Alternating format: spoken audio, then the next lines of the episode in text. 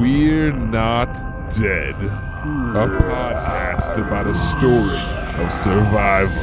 Bang, bang, bang,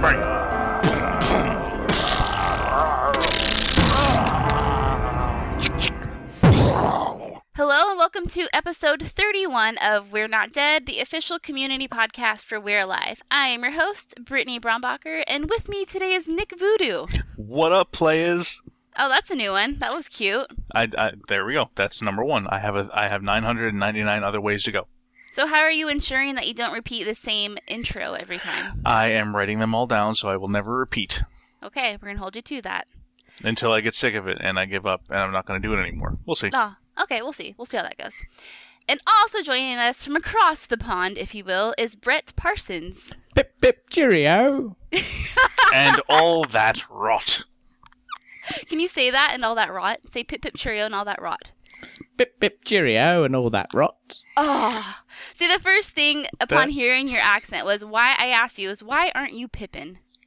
Um, yes, because I have a proper English accent. Yes. So, how does it make you feel to listen to Pippin? Uh, it's not the greatest of accents, I have to admit. But I think the problem is English accents sound even more English when it's with a bunch of Americans. You definitely pick up a lot more. Ah, I gotcha. Okay. That makes Okay. sense. That's So it's, it's it's already sticking out like a sore thumb, so it's even sorer and bigger of a thumb. Yeah, basically. Gotcha. So, what time is it for you over there? Uh, 236. That is dedication. That's early in the morning or late, depending on which way you're going. Well, I haven't slept yet, so I'm going to say it's very late. Nice. Well, we appreciate it, buddy. So, why don't you tell us about you and your love affair with We're Alive? Well, I am a PlayStation fan, so oh, no. yeah, Here it comes. Greg Miller. Greg That's all. Miller, the fabled Greg Miller. The Yeah, incomparable Greg Miller. Yes. Yeah, I had We're We're Alive set ready for like for ages, and I just never touched it. And then all of a sudden, I was like, you know, I really should just start listening to it. And then I just got addicted, and was like, yeah, just one chapter, and another one, nah, uh, maybe maybe three. Yeah, that'd do. Maybe all 12. So, when did you start picking up in the series? Like, when did you find yourself having to like wait a week for an episode? Um, that would be. Oh, when was the swimming part? I can't remember entirely. Nick, that was that was actually right around the same time that I got there. It's that was the chapter like 16 so hmm. that was October, oh, November 2010. You've, oh my god. That's it. Well, if I didn't, if it wasn't the same time that I picked it up, I probably wouldn't know exactly. Oh, that's right. Okay. But I, I, I started at the like pretty much the exact same time, like right around just getting into the colony, meeting Victor and Fernando and hmm all those guys. So that's right around the time I picked it up because I got it around Halloween 2010. Okay. Otherwise, I was going to flip you epic amounts of shit, but I won't. Um. So, Brett, why don't you tell us like about your favorite part of We're Alive, favorite character, the one character you would take with you into a dark, secluded alley? To then beat the Uh. hell out of both. Yes. Well, this, I think my favourite's just got to be Bert because I kind of like that kind of old guy type mentality. The kind of you know senior guy who knows a lot of stuff. You know, he always tells the kind of kids what to do. Is that how you're going to be when you're old, like Bert? Uh, hopefully, although I probably won't have as a good aim. Nice. What character do not you do not like? Ooh, well, might have to pick Pippin just because he's a bit of a re- he's the accent's not great and he's a bit of a red shirt. Mm. Well, at least he's dead now. Does that make you feel better? Well, I didn't get to take him down a dark alley, so you know. Yeah. Someone else did that for you. That someone else may be Kalani, but we do not know for sure. Not yet, at least. Not yet. We don't know anything. All right, dude. Well, again, thank you for coming on, and I will start with the episode recap, and then we can jump into the huge. Cool. Oh, uh, you're so enthusiastic, Nick. That's why I bring you on this podcast is for your energy and enthusiasm. Thanks a lot. Oh dear. I'll just be over here with Droopy Dog. Oh dear. Better start running. Damn it!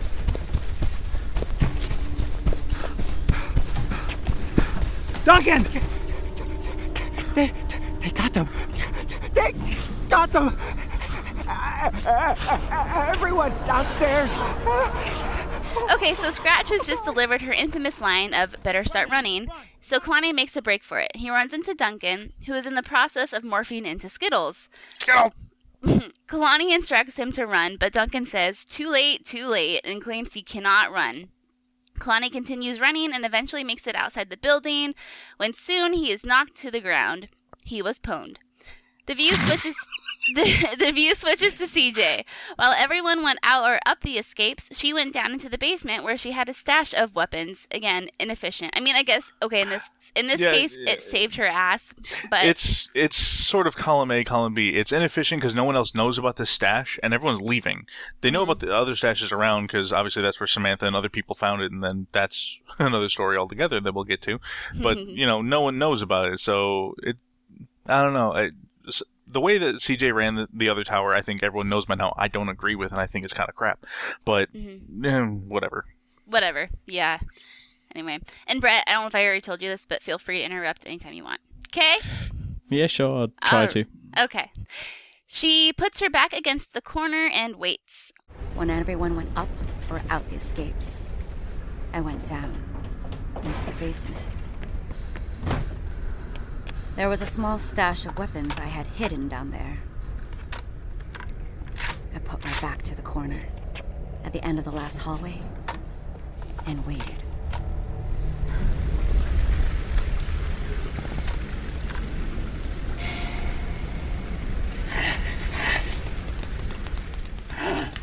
They start flooding in, but she was able to defend herself. Eventually, however, they stopped coming in. She said, I could hear their breathing and they could hear mine. But then she heard a creepy voice. Who wants to say it? Who wants to say the two words? Oh, Uh, he can do. It. Brett, go for it. Yeah, Brett, you say I- it. Ah, yes. Well done. Brilliant. Now, we don't know who this came from, but we're assuming it's Pimp Ass Zombie, the one with the markings, the dude in the striped suit, whatever. She ultimately waits for three hours before leaving the basement. She comes across Duncan, who is saying, I was right there.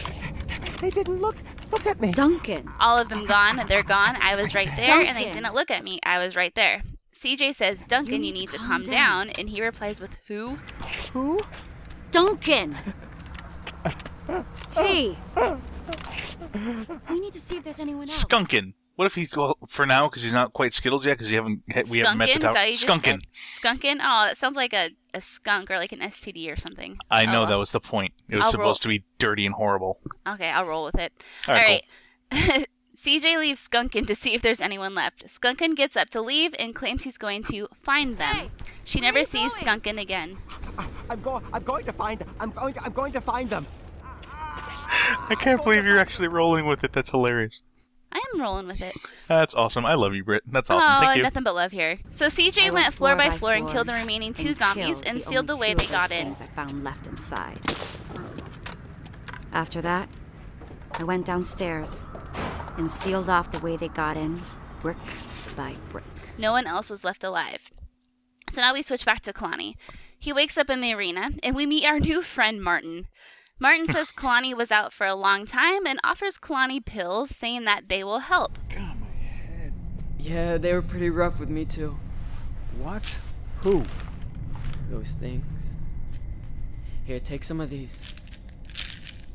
What the hell are these? They'll help. Kalani takes them like a dumb teenage girl. Trust me. Like, really? Like, here's some pills. Take these. Like, It'll make it better. Oh, I must. I have such a headache. This is gonna make me feel better. I can't feel my tongue. I know, seriously. Martin brings Kalani up to speed, tells him that they brought him there, and that there is not a way out. As Kalani appears out the window, he notices fires in the arena. He asks who set them, and Martin says that they did, that one of them lit them, and the others just moved them around. Martin says a few others were with him before Kalani got there. He says some were taken to the middle of the arena where they had fun with them, and he doesn't know what happened to the others. Kalani asks Martin why he didn't help the people them. before him, and Martin And says it doesn't fight back. matter. Didn't matter. He says that one of them even broke his wrist broke without flinching, wrist? and he said that while laughing, I will add. Without even flinching. Whoa, what did you give me? You should sit down. They'll make things easier when things get worse. Uh, well, we obviously know that he's got happy pills, so he's obviously just touch happy right at the moment. They broke my wrist. Isn't that amazing? Dude, that was so awesome. Like he just, whoo, gone. I know. I will say though, I think the actor did a really good job with Martin. Like I could just Oh totally yeah, s- absolutely. Oh, it um, was it was fantastic. I could just totally see like a cracked out like hippie looking dude like with long stringly hair, like I'm just like Yeah, it, I, I, uh, do you remember Clueless, the stoner guy that got with um? Absolutely, I can quote that movie, Nick, uh, okay, line for line. Why did Why did I even question why you would know that movie? Um, and then um, the stoner guy in like Freddy versus Jason. I, Mhm. I view them as like uh this perfect amalgamation of people. Those two those two characters just meshed in my head and was like, that's exactly who I'm picturing. Is this long scraggly blonde haired kid that's like smoking weed with uh Mhm. with with Freddy Krueger right before the caterpillar like kills him. Yes. And if you haven't seen Freddy vs. Jason, I'm really sorry that you Yes. don't understand anything that just came out of my mouth. but it sounded really good, so it'll be Yeah. okay. Yeah. I'm I'm a bit lost, so yeah, I'll just agree with you. So you probably have an awesome mental image in your mind right now of what's going on. No, I'm just, just going along with it, just agreeing. Yes, Okay. just just keep going. You're yeah. a good guest. Bas- Basically, just think of the caterpillar in Alice in Wonderland, except it's striped like Freddy Krueger and it kills people. Okay. That sounds like something in Left 4 Dead or something. Anyway, There all you. So Kalani is starting to feel woozy from the pills and sits down. Martin says again that they'll make things easier when things get worse. Kalani asks Martin if he's some sort of junkie and inquires about his origin. Martin simply responds with, That's some thanks for helping you. He then gives Kalani the rest of the pills in case he, Martin, is next to go. Kalani asks what the pills do, since Martin then instructed Kalani to take all of them, and Martin says it'll ruin their fun. Kalani starts going slightly batshit, trying to find a way out. About that time, we hear Samantha being drug in. It sounds like Kalani tried to briefly beat them, but he got his ass kicked. That's kind of what I heard too. Yeah, just one solid punch somewhere on his body. Yeah. He then con- consoles Samantha, and they try to find a way out while Martin tells them it's useless. No! You fuckers! No, don't! Son of a bitch! Ow! I warned you. Ah, no shit. Samantha, Samantha, you okay? What? Where are we? Give me a hand with the door. It's not worth it. Someone might hear.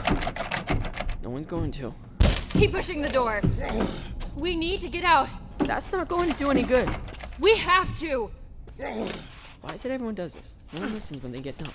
Hey! So gunfire is heard, and Samantha says the people firing were with her. They found each other at the apartment building at one of their weapon stashes.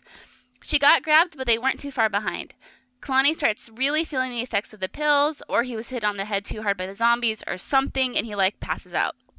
We then hear Yeah, Behe- what? Def- definitely pills, because Martin's the one that said, "Oh, he." He, he must have been hit a little too hard on the head. Had nothing to do with the Xanax I gave him. the happy pills, whatever the fuck they were. We then hear a behemoth and screams of the sort. No bueno. Martin quips with, God, that sucks. Kalani then passed out. When he woke up, Martin was gone, and it was just he and Samantha. Kalani took the last of the pills, but they didn't work fully. I laid there for long periods of time staring up at the ceiling. We both knew what would happen next. I took the last of my pills thinking it was the only option left to me.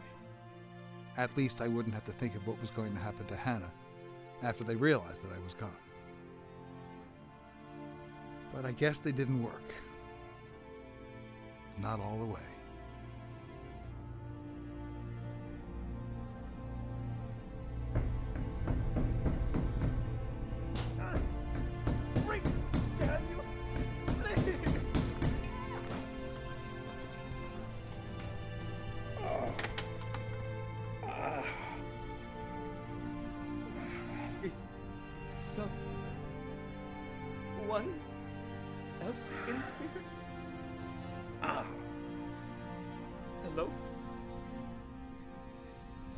The next thing we hear is Datu trying to break out of the arena, and Datu's realization that, okay, wh- who is he talking to in this?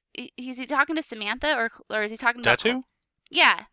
No, remember when um we fir- when he first got there in purgatory, he's pounding, pounding, pounding, and he heard something, and so he was talking to the darkness because he can't see who is in the room. Kalani's Okay. the one that caused him to start talking, Because he groaned or mu- okay. but he ta- ends up talking to Samantha because Kalani's out of it because he's still doped up on whatever he took. Okay, that's what I thought.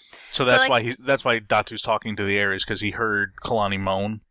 Yeah, because I was like, okay, I'm pretty sure he had that sort of conversation with Samantha, but like Samantha's not talking back, so okay, talking to the darkness. All right. So, like I said, the next thing we hear is Datu trying to break out of the arena and Datu's realization that Kalani is a thing in the room. And that's pretty much it.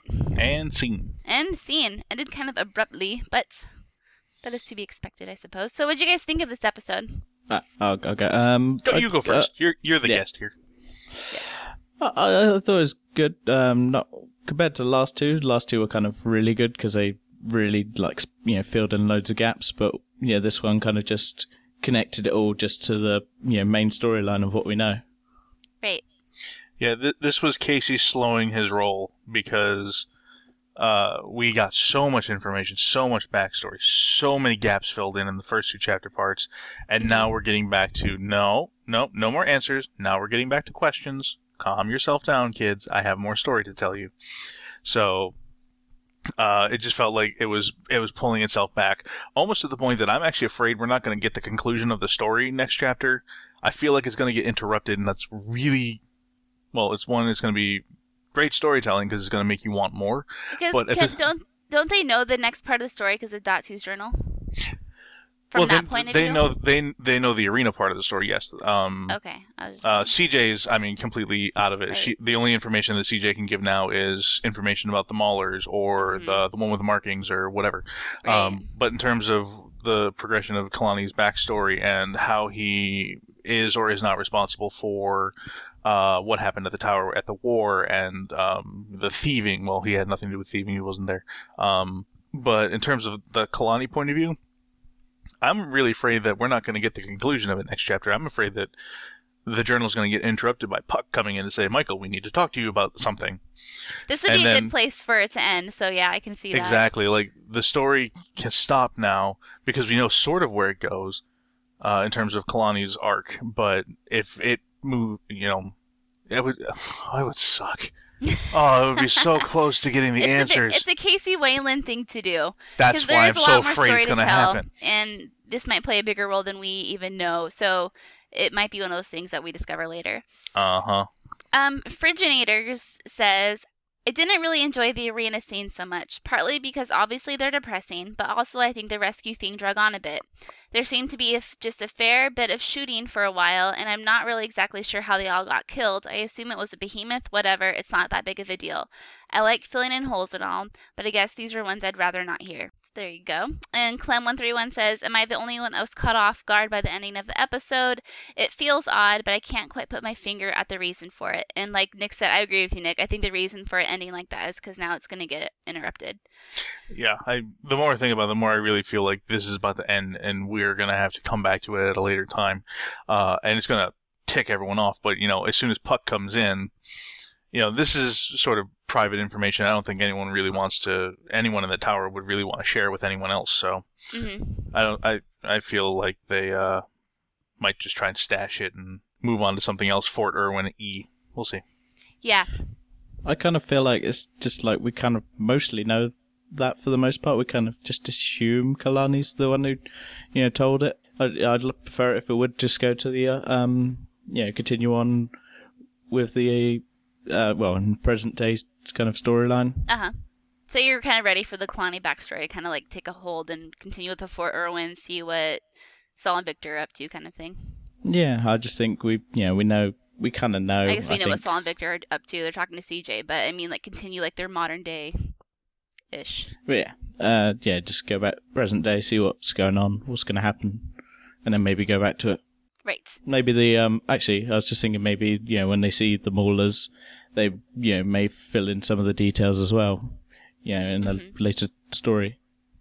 Yeah, it's funny because you know I'm trying to like now I have all these timelines in my head. Like, okay, so this is what was going on back then. I'm like, so what's going on modern day? And they're all getting kind of like jumbled around. Mm-hmm. hmm Definitely. All right, so let's tackle why do you think the one with the markings left CJ? Here's a theory by Tar Heel Fan. They say reading through all the talk about CJ and the members of the other tower being involved in law enforcement and taking the theories about the ones with the markings coming from Bill Roberts, who was likely at the prison, might it be possible that the one with the markings recognizes CJ and Duncan? Or Scuttles. Skunkles? Scuttles, right? What, what do we call them? Gunkin. Skunkin. There's so many varieties. Okay, There's, I actually didn't think of the amount of varieties. I just stuck with skunk apparently. I don't know. Skunkin. I'll forget again. All yeah, right. you will. Um, this is way out there, but perhaps they were humane towards him in the prison or stood up for him at some point. Because of his high level of functioning, the one with the marketing, markings might have stronger memory of his pre zombified life and chooses to spare them.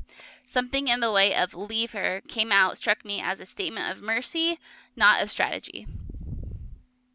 Oh. What do I'm you guys not- think? What do you think, Brett? Ah, well, maybe it's because she is a leader. They might think that you might think that she'll maybe pull in other people back together. You know, yeah. So More people to kill? yeah, Oh, because that's she is interesting. yeah a leader.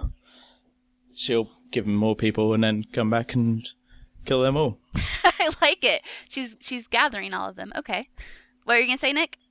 I'm I'm not entirely sure that it's sympathy so much as it is why work so hard. Mhm. Everyone else is running. She's the only one that we're aware of that Yeah. found a weapon. Everyone else ran out of the building or ran upwards.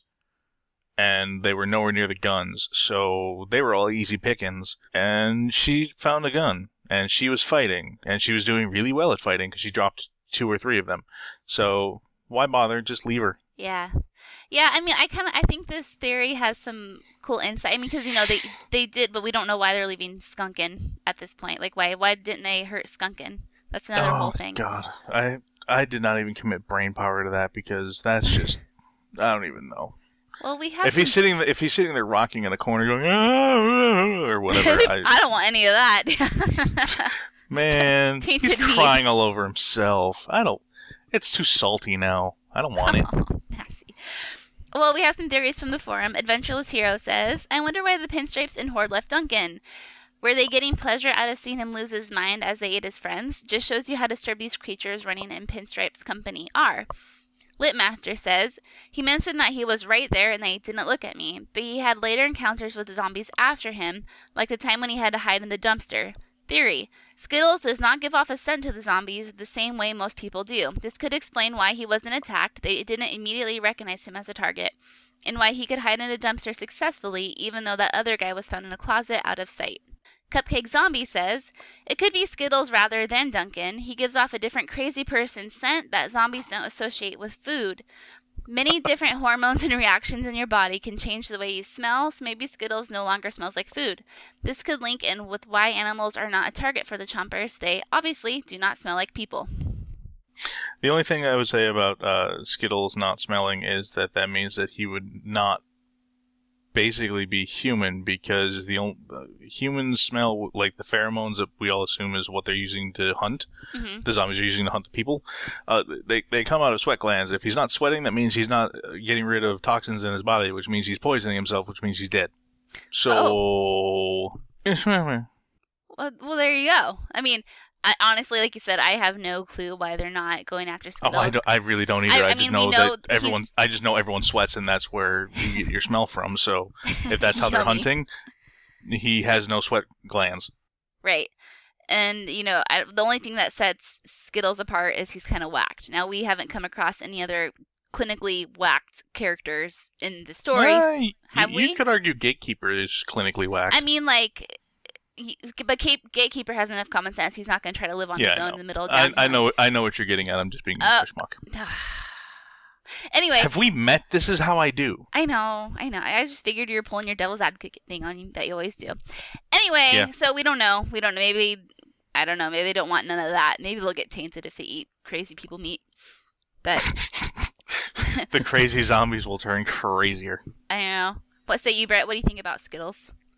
Uh, maybe yeah, maybe it could be some kind of weird genetic thing that you maybe secretly be immune to the zombie virus or some random thing. Maybe. I've seen a few zombie, you know, novels like that, but I guess we don't know if he's immune because he hasn't been. Oh, you mean like immune from them like wanting him? Like But uh, I was kind of thinking maybe he's just I don't know some weird thing with skills or dunkles. Dunkles, gonna call 'em. Skunkles. I don't know. There's so many effing names for him. Skunkin! Skunkin. there we go. The next question is What are the zombies doing in the arena? So Martin is saying that they have fun with their victims and that the pills take away their fun. So, I mean, we know Martin. We, we we know it certainly did because Kalani was next in line and he wasn't fighting, so they passed him up and went to Samantha. right. So, So, thanks, Martin. You ruined a perfectly good love story, you son of a bitch. I know. So that being said, though, I mean, maybe I'm just thinking too much into it. Could you technically like play dead, or is it just those zombies in particular that are working in the arena that want nothing to do with like boring humans? Well, it could be that yeah, because they were you know moving around a lot more. They're working up a bit more of sweat. They you know smell better essentially. Oh, there for you the go. zombies. Whereas Kalani's just sat there doing pretty much nothing and not moving barely anything at all. So he's not really. I good mean, enough. it, it it certainly seems like the zo- the arena zombies are playing a game of some variety. It seems to be what Samantha was implying when she said they play with their food, and Martin says they play with their food, uh, or you know, play around with you, whatever. Um, so it seems like there's some sort of sport to it, like you know, uh, like those videos you see of like a lion that will track down like an an- uh, an antelope or whatever, and like knock it down, and then let the baby come and like nibble on its neck, so it learns how to do it right. Mm-hmm. You know what I mean? So it's like playing. It's like I know, isn't it a horrible idea? hey, maybe that's what the little ones were doing. They were just knocking over Oh, the humans. God. The little ones. what the That's- fuck else are they doing other than sharpening their nails all day long? yeah, there um, you go. Getting a nice manicure. Yeah. Maybe they were like they were. Oh, honey, you haven't been here for ages. Your nails are terrible. um, but you know what I mean. Like there, there's some there's some level of playing with their food, and if the food's not fighting or trying to escape or Mm-hmm. you know struggling, it's not fun. And That's there's no true. enjoyment. There's no enjoyment to be had out of it. right. And if they're doing it strictly for enjoyment, then Yeah. a passed out, drugged up Kalani isn't fun. Right. So, my yeah, my guess is that Samantha saw what they did to Martin, and that's obviously how she knew what they did. Because when she was taken, she was telling Datu not to look. Even though I'm kind of wishing he, he would have, because I want to know like what they're doing to them. Um, that you know that's I I, mean, they think have that like actually fires, and it's like in a big arena. I just have like this crazy cult esque like vision Well, in my head. Okay, that's another part. Um, uh, oh my god, I don't remember who pointed it out first, and I apologize for forgetting this because this was a great discovery by someone, and it was like a full year and a half after it aired for the mm-hmm. first time. Was when in Purgatory, when Samantha's taken, you hear the sort of thumping and the like, so, almost like drum beat, like they're all stomping their feet or something. Oh, really? Yeah, you do. Like if you go back and listen to That's chapter creepy. ten, part I guess it's part 3 Mhm. Uh, you'll hear in the background, even in the podcast version, not the remastered version. You can hear it in the podcast. Uh, you hear thumping right around the point that um, Samantha is taken, and you hear it start. And when they, the rescue team, came to get Samantha and Kalani, Mhm. uh, you hear the thumping start again. Oh my god. So it's this weird that just like gave me chills. Ugh, that's so it's creepy. w- they have some weird ritualistic cult thing level to the to the arena okay. that is really bizarre, and it summoned a behemoth there, which again, behemoth in the presence of other zombies, which Skittles, Duncan, mm-hmm. Skunkin says is impossible, is another wrench in the works as to how the zombies work. Is everyone stays away from behemoths except at the arena, so Right. that's another confusing aspect to the story oh at my the moment, god. at least. Casey, you're a fucked up person I know. in the And best it's possible great. way. It is. Yeah. Ah. Okay. Hey, I want to know, Brett. What do you think the behemoths look like?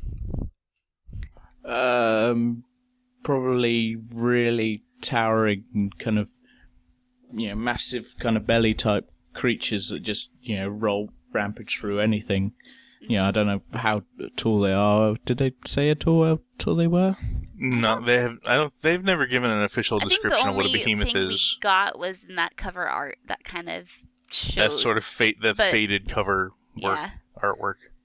I know. I always like hearing what people think they look like because some think boomers from Left 4 Dead, others think other weird things, and I'm personally a fan of uh, the thing I always think of is if you saw the League of Extraordinary Gentlemen, he looks like uh, Mr. Hyde. Have you not know what I seen mean? that. Oh, how dare you not Brett, see a comic book that? movie? I've seen it, but I'm just of terrible memory. Ah, so. so Nick, you suck. No one gets your stupid reference. All I right. hate all of you right now. Bees will get it. Bees, you saw that movie, right? Yes, I got your reference. Of course, Bees saw that movie. Of course. Next thing, let's talk about Martin. I I think he deserves like a little like maybe a 30 second tribute. I don't think we'll find out any more about this character. I think he's pretty much like toast. I don't know how we would, but I unless need to give unless props again. he's unless he's a mauler and you hear about him in passing. That that was the other thing. There's a, a theory I saw somewhere on the forum that maybe he was a mauler and maybe he'll have a mention or something. But again, I really really like the acting for Martin. Yeah, I I, I loved it. It was great. It was uh, the perfect little snippet of a character that is now Gone forever. gone from gone from the story and probably never coming back. I know. It's very sad. All right. I have some miscellaneous posts from the forum. Okay. Okay. One comes from Undead Sweeper. He says, One thing, can they tell the sex from smell? He said, Leave her, unless. So, assuming that this pimp ass zombie didn't see CJ run into the basement, he knew it was a her. Hmm. So, like you were saying, Nick, maybe they track us based off, you know, pheromones, the sweat. Maybe he can tell it's a female through her sweat. Maybe, or if um, he he did his research enough to know that he had to be let into the building, hmm and he did enough research to know that once he got into the building, he had to call his troops immediately. So he may very well have known who CJ was beforehand, but then again, CJ doesn't sound like she's the type of person that left the tower very often, Right. or the other tower very often. So you never know. Um, the possibility that he could smell the difference between a man and a woman, possibly, sure, why not? They can smell us through walls, so why can't they smell us around corners? Yeah. Well, wa- wasn't she shouting out like um b- while she was killing the zombies? So they could Oh. have just uh, heard her. Oh, she was. Yeah, she she was saying you're not going to get me. Or wow. Logic fail. You Logic. win, Brett. See, Normal, normally the simplest thing is just yeah the right thing. I forgot she Fail. was screaming. I totally forgot she was screaming out saying, Come and get me, fuckers. Or Yeah. whatever she said. Or whatever Alright, she Okay, said. so that makes it a lot easier to figure out whether or not you're a male or a female. okay, yeah. See, this is what we overanalyze things. Sometimes we need a fresh mind with common sense to put us in our place. So yes, thank you, definitely Brett. common sense is a nice uh, breath of fresh air around here. Yes. Here's another theory from Adventureless Hero. Since he is using English to communicate to his zombies, I wonder if they can understand all of their victims' pleas and cries of mercy. Martin stated that to commit suicide would, quote, ruin their fun. Are the sick, flesh biting fucks at the arena getting off on torture? I also would want to know if you would be able to reason to some of the higher levels of thinking in these Zeds. Like, let's say a husband gets turned and his daughter pleads with him for mercy. Would we see that zombie dad struggle with lingering emotions? It certainly gives me a lot to think about. Tommy didn't linger at all. No, he turned around and he left. He turned around and left because he was being shot at. I know, but I mean, I'm just. Well, you, you think that was a reason you don't think. Well, here's the thing. Maybe he turned around and left because he knew what was happening. I mean, it's like in video games, you know, like when someone gets turned into a zombie, they're like, leave me. And then they don't leave, and then they try to, like, save themselves. And yeah. No, no. So, no, I don't think so. I well, I personally don't think so. It could very well be Because then he, he just jumped up and started running, right? I can't. I'm trying to like, recall Um, that. he turned. He turned. Saw. Uh, what was it? Um, the thing with Tommy was he was turning, and someone would please shoot him. He got shot. Mhm. Then he fell to the ground, and then he got back up, and then he ran away. He'd already been shot once, and he had turned on Saul to try and kill him. So if he had any lingering doubts, then you figure that he wouldn't turn on Saul immediately. Yeah, that's true. Good call. Good call, Nick. Whatever. I guess the main point of this whole this whole paragraph is that you know what if they do have a conscience left and they do, you know, they can't understand their victims, but clearly they don't care enough. Yes, uh, it was one of the unsettling thought, huh? It was one of the crackpot theories that someone. Oh no, it wasn't that. It was someone brought up the idea that uh, what if the, the the the premise was um what what happened to Michael, Saul, and Angel for breaking the chain of command and going out and like murdering a bunch of civilians if they weren't really sure what was going on, Uh huh. like right in the beginning. Uh, but if you flip that around and do it sort of, uh, I guess, Walking Dead esque in uh, season one Walking Dead, if you get what I'm saying, and then I'm going to stop because it's a spoiler if you haven't watched The Walking Dead yet. I always like those when people, you know, it makes no sense to me. It's like, you know, what if there's a cure? We can cure these people. Okay, sure, you're gonna cure people that have like one arm and like missing a jaw and like have eyeballs hanging out of their face. Right, like the, the decayed flesh. Yes, I really want to be cured, and then I have leprosy forever. Thanks. Zombie camps, concentration camps. No. Ah, uh, oh, hey, What? concentration camps for zombies. That's Well, not right. I am sorry. But- that was in, that was a very very inappropriate. Just let them roam. okay, we'll just let them roam, sure. All right, another theory that was on the forums was um, from Hardcore. He said, On a small note, it sounded like the other tower's fall was happening in the middle of a rainstorm. The last time I remember it raining in the show was the scene with Michael threatening to kick Kelly out of the tower in chapter 4, so maybe that establishes a timeline for when all this was going down. Arthur responded with, Careful with that linking of the rainstorms. The one at our tower occurred before Kalani got to the other tower. Burt, Saul, and Lizzie found the convoy that got hit. It was one hell of a firefight and around 20 people. Kalani tells Michael and Angel that they lost a convoy 15 to 20 people before they got there. I find it more likely that it rained on multiple days than a time sink. Yeah, I think uh, didn't Casey respond to that saying that uh, the the rainfalls didn't necessarily line up. Mm-hmm. Yeah. I, So, I didn't think but I- so, but Yeah, I was I was all with hardcore on that, and I was like, oh, that's perfect. I never, I did not make that connection, or I made the connection that I didn't comment on it uh, because mm-hmm. I got so wrapped up in other things, uh, and that's what I thought would immediately mm-hmm. happen. And Casey threw his wrench in the works because that's what Casey does. Okay, here's another theory from Simon R. Do zombies have a sense of self preservation? When CJ is cornered, she takes a few of them down and they stop advancing on her. Now, it's perfectly possible that there was some nonverbal communication from a smart one, but given the verbal command that came later, I'm not sure about that. So either the regular zombie made a value judgment that their life was more important than a well defended person, I'm not sure they knew she was alone, or a smart one made a similar value judgment on their behalf. There are interesting implications of both scenarios. Could it mean that a regular zombie wouldn't follow an order blindly if they perceived it contrary to their best interest? Or why does a smart one care if a few of their less cranially endowed colleagues get slaughtered? I was just gonna say the zombies are kind of like you know animals that just follow their ma- masters just blindly, Mm-hmm. pretty much. So I don't think they'd really have any conscious decision to, you know, they may see their friend, you know, other people get killed and go, yeah, maybe this is not the best idea. But- maybe this isn't a good idea. Or maybe they're like the Geth in Mass Effect when they're just one of them, they're really, really dumb. But when there's like a whole group of them, then they operate really well and they get smarter. you Yeah, have the to bring in a Mass Effect reference. You like that? Thank you. It's the crowd mentality. Crowds are stupid, but people are smart. What?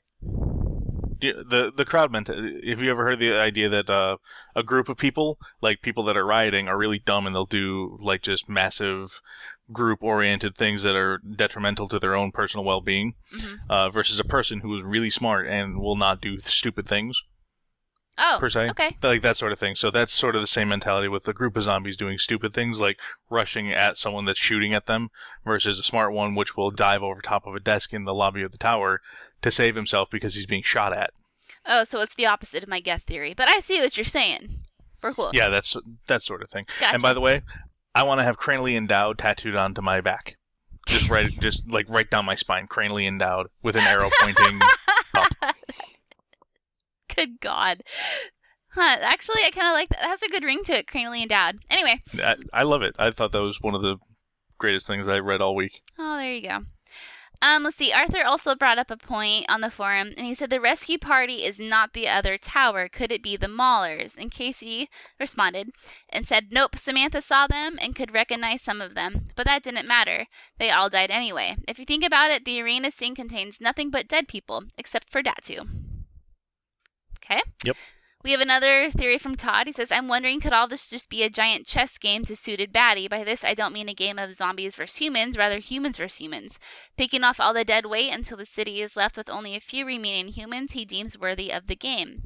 Once all the pieces are in place, let them have at each other. Then you only have the remaining to contend with or play with. That's a very sinister take on it. I'm not sure. I mean, that that's sort of like next level analysis Mhm. of the thing, um, because if you start, It's just a very creepy idea. Oh, it's definitely very creepy. Don't get me wrong, um, but at that point, you're starting to to eliminate your food chain, so you don't want to again you, if he's smart enough to organize himself and start his own little you know pinstripe cult in the arena, providing that is who that is. Um, he's eliminating his food chain rapidly by doing that. So Um, bite let's me, see. all of you. You do you say you hate all of us? No, I said bite me, Whatever. I'm just gonna pretend like you cut out again. I didn't hear you. All right. bitch. So, um, on zombiepodcast.com slash forum, every week, thanks to Nick, we have um, a forum up for the next episode of We're Not Dead. So, before 27.3 even released, Nick made, you know, We're Not Dead episode 31, and where people can kind of leave comments and write about what they want us to discuss. And I'm going through some of these, and I think we pretty much touched base on a lot of them just through the general discussion. Uh, new uh the Tej one about Kalani being dead. Yeah, that's the one I was going to bring up. Um, Okay. I have a one. I have a one. Wow, grammar fail. I have one here from Teach. He says, "So in the last We're Not Dead, y'all seem very convinced that Kalani is dead." And the general consensus, consensus, at least what I picked up, seems to be at the end of chapter 24 at 52 minutes, the dead person found was Angel and that Kalani is in fact dead. But if you ask me, the sound effects that the debris the Maulers are walking on while inspecting getting said person sound remarkably similar to the ones in 26-1 at about 1425 when Saul and Victor are inspecting the chopper remains. This would lead me to believe that Kalani was actually the person found, which would make Scratch's line of, I found what I was looking for, make much more sense. Meaning that, Britt, you will not have to be too troubled if Hannah is in fact still alive. Assuming, of course, all my thoughts pan out. Well, that's my two cents. Do with them what you will. I'm going to buy penny candy with them. Are you really? That's adorable. Isn't it cute? It is. Um, wow. So, sure. I mean, I'd be very, very happy if Kalani were alive, but um, what I'm thinking. Oh, he took the rest of his pills in the arena. Never mind. I was going to throw out this crapshoot prediction that he still held, like held on to all those pills, and like right before he suicided, he like took all of them, and then that would be like awesome. I guess. No, that would not be awesome. Anyway, I, I mean, I don't know. What do you guys think? What do you think, Brett? Do you think Kalani is still alive? Mm, Nah, I, I think this kind of story has kind of come to a conclusion. yeah, I don't know. especially when you blow your helicopter into a tanker. But Well, I think his kind of story arc is kind of you know it's finished. It's, yeah, I think he's he's he's done for basically.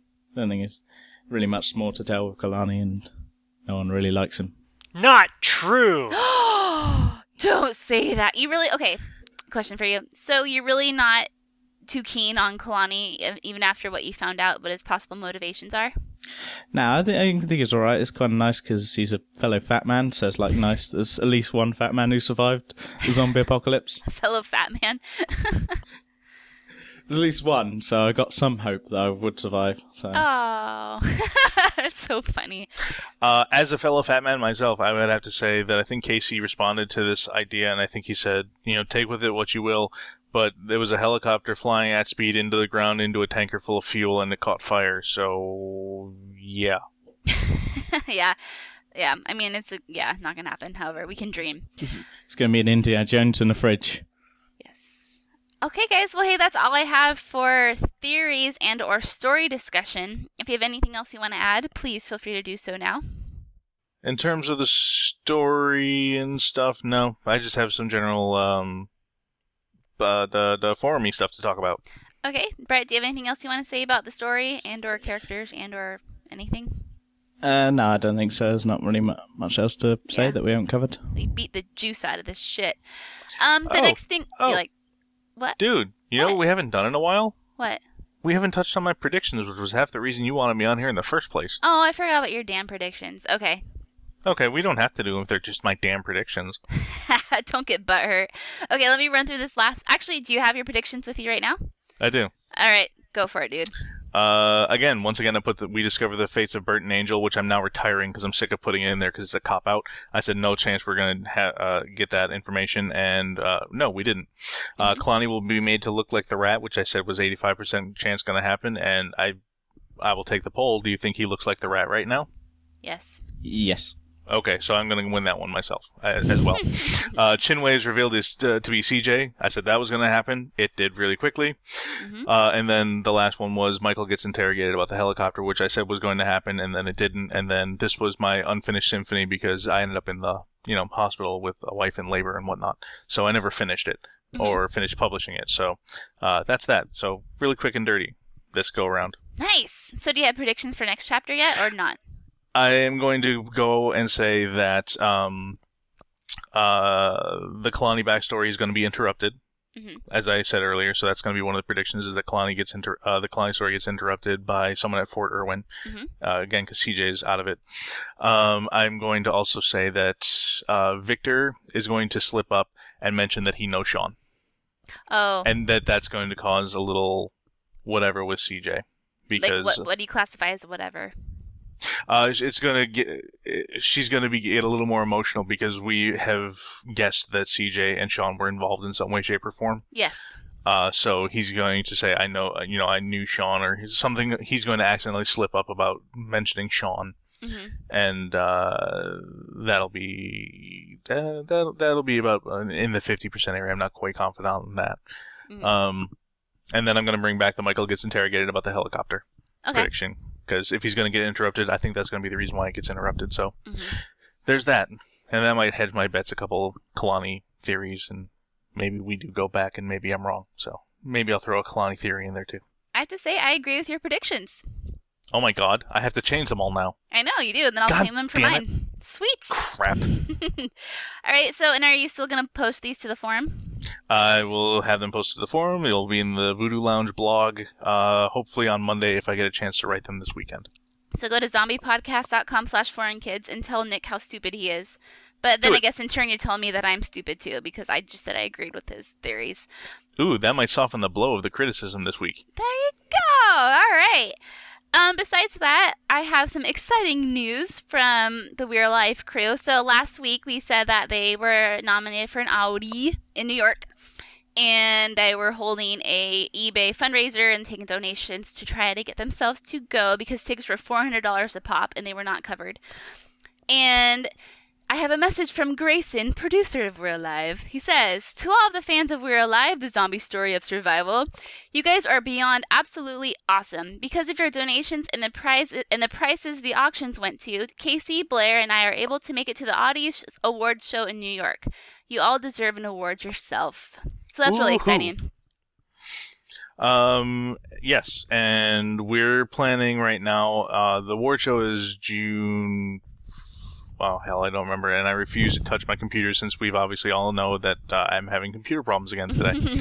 um, the Monday before the award show, it's like the first Monday in June. Mhm. Uh, we are looking to do a get together at Dave and Buster's in Times Square, which hurts my soul so much to know that I'm going to be doing an activity in Times Square. it hurts so bad to know that I'm doing something in Times Square Aw. and not just bowling through it and knocking over tourists. Aw. Um, so we're gonna try and uh, get an event going at Dave and Buster's. Look on the forum uh, in top news to to sort of air quotes sign up for it, so I have a sense of how many people are coming, so I know how many people to tell Dave and Buster's might be coming. Mhm. So Sweet. that'll be posted uh, probably in the next couple days. So go to zombiepodcast.com slash forum and look in the top news section for Dave and Buster's We're Alive Get Together. Right. It'll be fun times. These little We're Alive get togethers are a lot of fun, so you should totally go. Totes. Totes. All right, dudes. Well, that's all I got, and that's all you have. We can wrap this thing up.